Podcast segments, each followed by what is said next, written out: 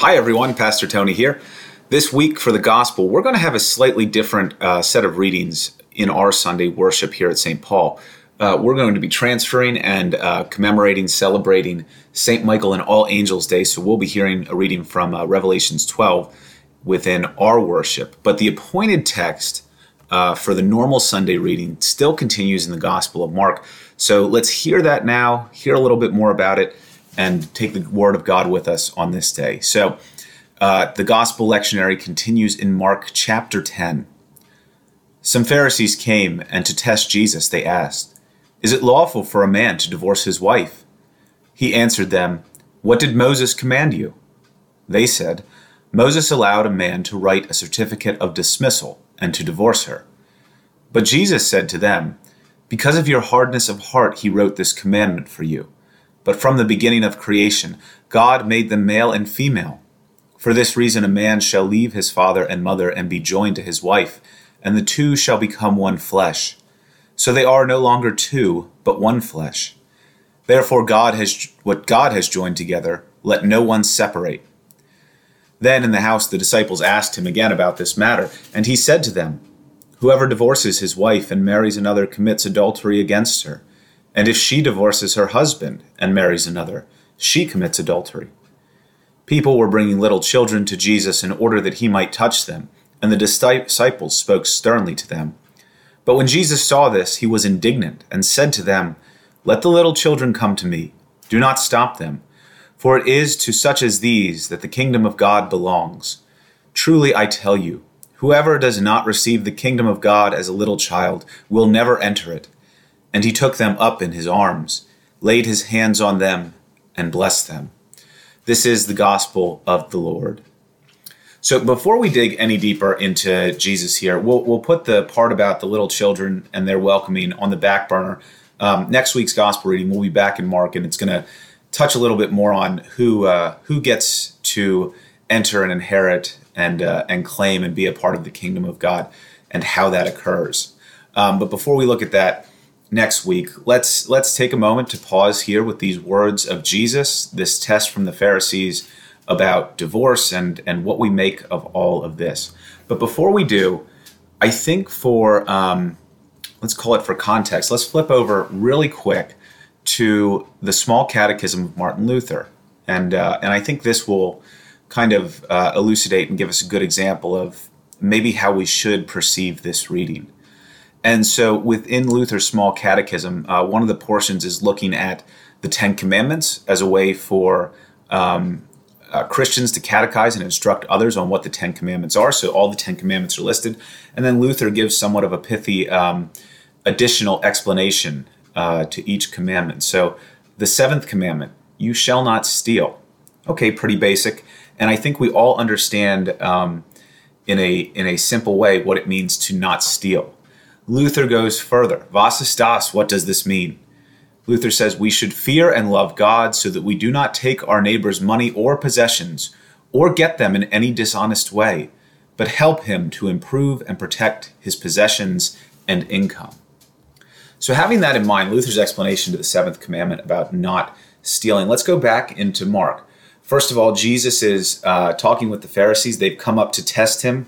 We've gotten to this struggle between him and those that are trying to uh, break him before the crowds or make him something, make him say something that will either get himself in trouble uh, with the Romans, with the religious authorities, or with the crowds. And so they're testing Jesus. And they ask him, Is it lawful for a man to divorce his wife? Jesus responds with a question of his own What did Moses command you? And the Pharisees speaking to him lay it out. Well, Moses allowed a man to write a certificate of dismissal to divorce his wife. Jesus does not challenge the legality, um, legality both in the sense we think of it as a civil legality, nor necessarily the the way that you know the community of God operates. Doesn't challenge this, but says to them, explains to them, it is because of your hardness of heart he wrote this commandment for you. But from the beginning of creation, God made them male and female. For this reason, a man shall leave his father and mother and be joined to his wife, and the two shall become one flesh so they are no longer two, but one flesh. Therefore, what God has joined together, let no one separate. Or, of course, so much better, I think. This, this is one of those instances let no one tear asunder. Um, you know, looking back to those old King James translations.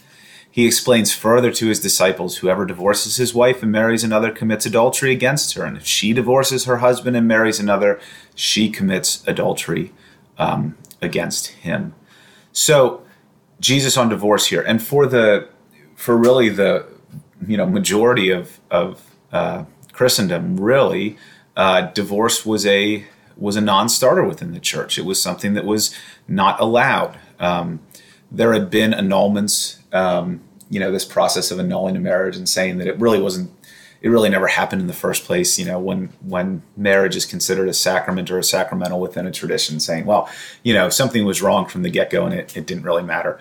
I'm not sure how much. Um, I'm not sure how much Jesus would take to the idea of annulments, but clearly Jesus is um, making a point here on the practice of divorce, but I think also a larger point on what is law, what is expectation, and how should we be looking at God's counsel and will for our lives and and living based on that.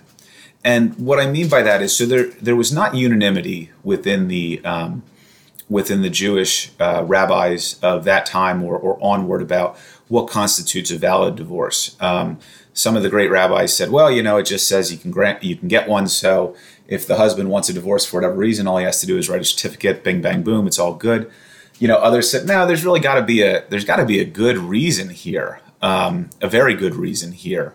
Um, something that strikes at the heart of the the covenant of marriage that was established, and that, that's the only time you can get a divorce.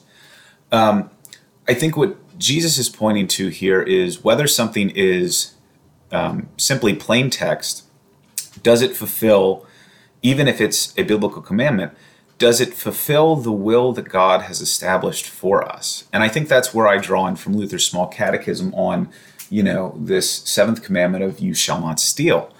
Well, on its face, okay, we know it's wrong to steal. We know what stealing looks like. I can't see something of yours and just snatch it away from you. That's stealing.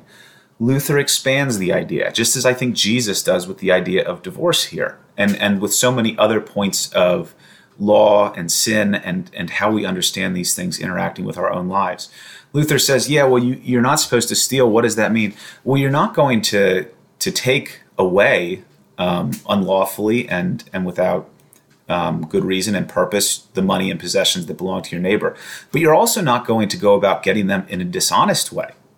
Um, so even if you trick your neighbor, even if it's legal and even if it's um, you know even it's if it's not even a trick, you're just taking advantage of them in a desperate situation or them out of their ignorance. That's a dishonest way.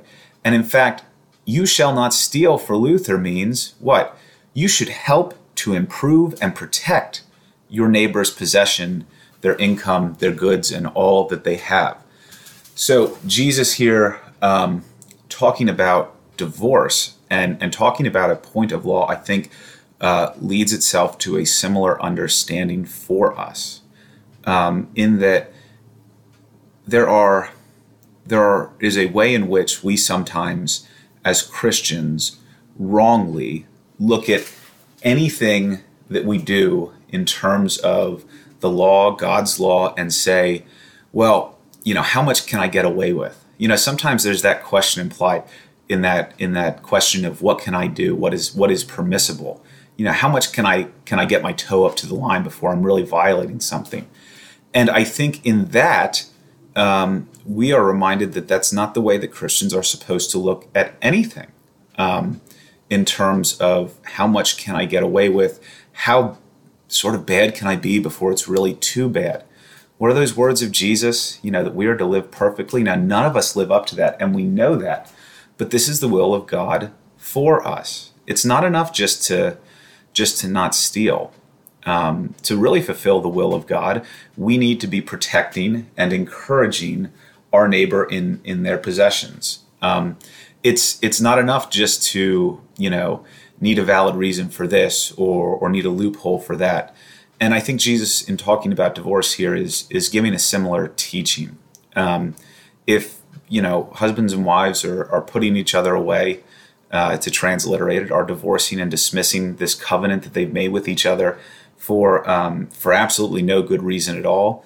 um, then that's an imperfect act. If if they're doing it, um, you know, because they and, and this is a hard one to talk about because people wind up in marriages that that are are bad and ones that wind up being spiritually dead um, and that's a problem and, and that's something we can recognize. But there's a way in which we shouldn't simply say well here's this thing and it's not good but it's okay and lawful so i'm not going to pay any mind to it. I think the christian vocation and the christian life constantly calls our consciences and our hearts back to questioning and and to understanding really our our fallenness and, and our living in a fallen world and that we should never take anything that's that's happened and simply just say well you know that's not bad enough or i had i had good enough reason or this that or the other thing. It's it's really about excuse making um, i think is what we should try to avoid because what is the standard of the will of god? Well it's always the highest standard. No we're not going to attain that. No we're not always going to do it. Um, but it doesn't mean that we call bad things good and good things bad. Um, we deceive ourselves when we do that. We, we sort of retreat from the truth when we do that. Marriage is something that is, should be of prominent importance to us as Christians because of its um, its very foundation, as Jesus talks about.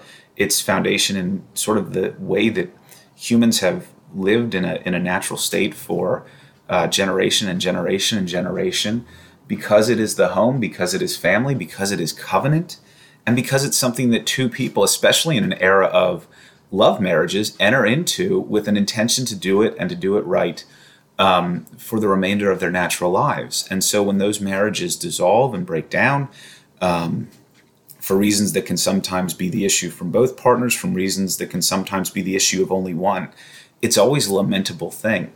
And, and it's always pointing us and, and showing us how we as individuals, we as a collective people, fall short of, of the glory of God. And um, and just because something is something that we can do, just because it's something we have the freedom or the right to do, doesn't inherently make it a, a good thing. Um, even if it was done as the least bad reason for the reason that something happened. So I know this one is a is a you know difficult scripture for a lot of us in the church to to hear and to and to take in. But I think if we keep it in light of the way Luther explains the commandments, the way Jesus explains sin and and how that impacts our lives to us, then we really get a different understanding of it. And I think we can, you know, we can have the ways in which we want to order our lives, and some will get divorced and remain chaste forever and, and think, you know, in the sense of, well, they they have done something that is irreparable um, to the point that they should no longer get married again. You know, if that's the way that their conscience is driven on that, I, I can understand that. Some say, you know, it's it's a moment to move on, and we will be remarried to other people, and and there can be good in that too. Um, there can be a lot of good in that. I've I've seen the good in that, but but um, we should always take stock of of the pain that is also there too, and, and the fact that, you know, we do live in a fallen reality and we need God. And these things all point us to the fact that we need God. Um, I guess we'll, we'll wrap up there. But you can go through the scriptures and you can find the words of Jesus, you know, pointing again and again to the ways in which none of us are perfect. You know, this portion of scripture is not matched entirely um, with another test that Jesus uh, talks about when it comes to adultery. But you know, we we are constantly engaged, um, divorced, married, still single, in a struggle with sin, and we truly need Christ, and we truly need to understand that God's will for us is not a question of how much can I do, what can I do, how much can I get away with. It's it's always begging us and asking us and pulling us forward to live a new and a better life, crucified with Christ buried with Christ, and risen with him through our baptism. So, with that difficult text, I'll leave it there. We'll move on in continuing in Mark next Sunday. But as I said, this Sunday, we'll talk a little bit about angels, uh, Revelation 12, the image of the way that God uses the whole orders of creation for our benefit and on our behalf as his beloved children. So, with that, have a great day, have a wonderful weekend, and I'll see you Sunday.